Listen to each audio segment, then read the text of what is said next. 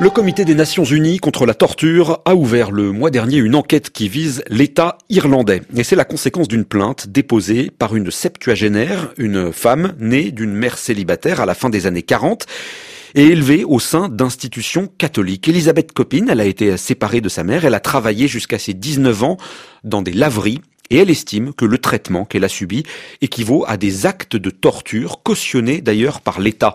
Elle réclame donc aujourd'hui la reconnaissance par Dublin de ces agissements qui ne sont pas isolés et on en parle avec vous. Bonjour Emeline Vin.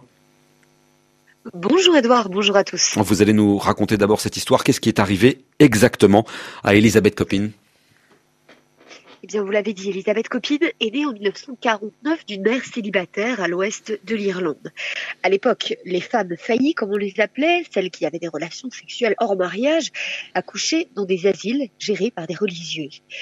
À l'âge de deux ans, Elisabeth est envoyée dans un pensionnat, lui aussi sous l'autorité d'une congrégation de nonnes. Elle y reste jusqu'à ses 12 ans, puis elle est déscolarisée et envoyée dans l'une des dix blanchisseries madeleines du pays, à Cork, à Waterford. Elle est libérée, entre guillemets, peu avant ses 20 ans et elle devient institutrice en Angleterre. Qu'est-ce que c'était que ces blanchisseries, Madeleine, dont vous nous parlez?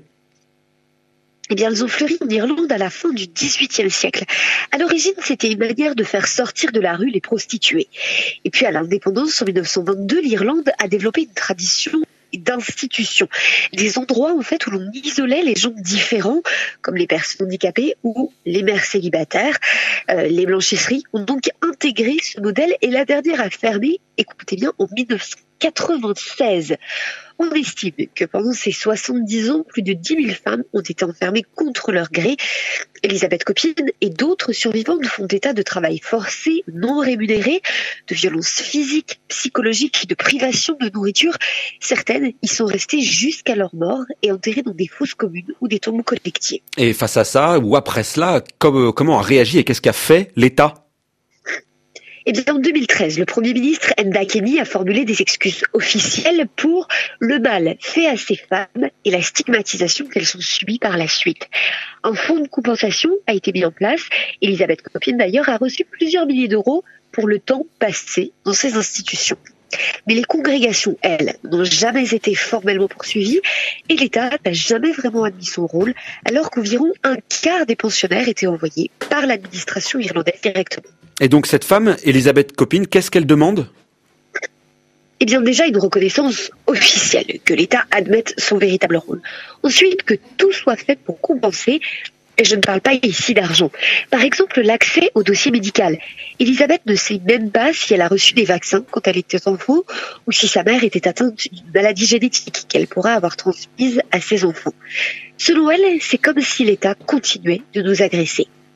Alors l'examen du dossier par le comité contre la torture ne fait que commencer, évidemment, mais selon l'avocate spécialiste des droits humains, Bevo cela pourra avoir d'importantes répercussions sur la responsabilité d'État, sur le fait qu'il rende des comptes, et même si les faits datent d'avant la ratification par l'Irlande de la Convention contre la torture, ce sont l'inaction judiciaire et l'insuffisance du processus de réparation qui pourraient ici être considérés comme des actes de torture. Emeline Vin en direct avec nous sur RFI. Merci Emeline, soignez-vous bien.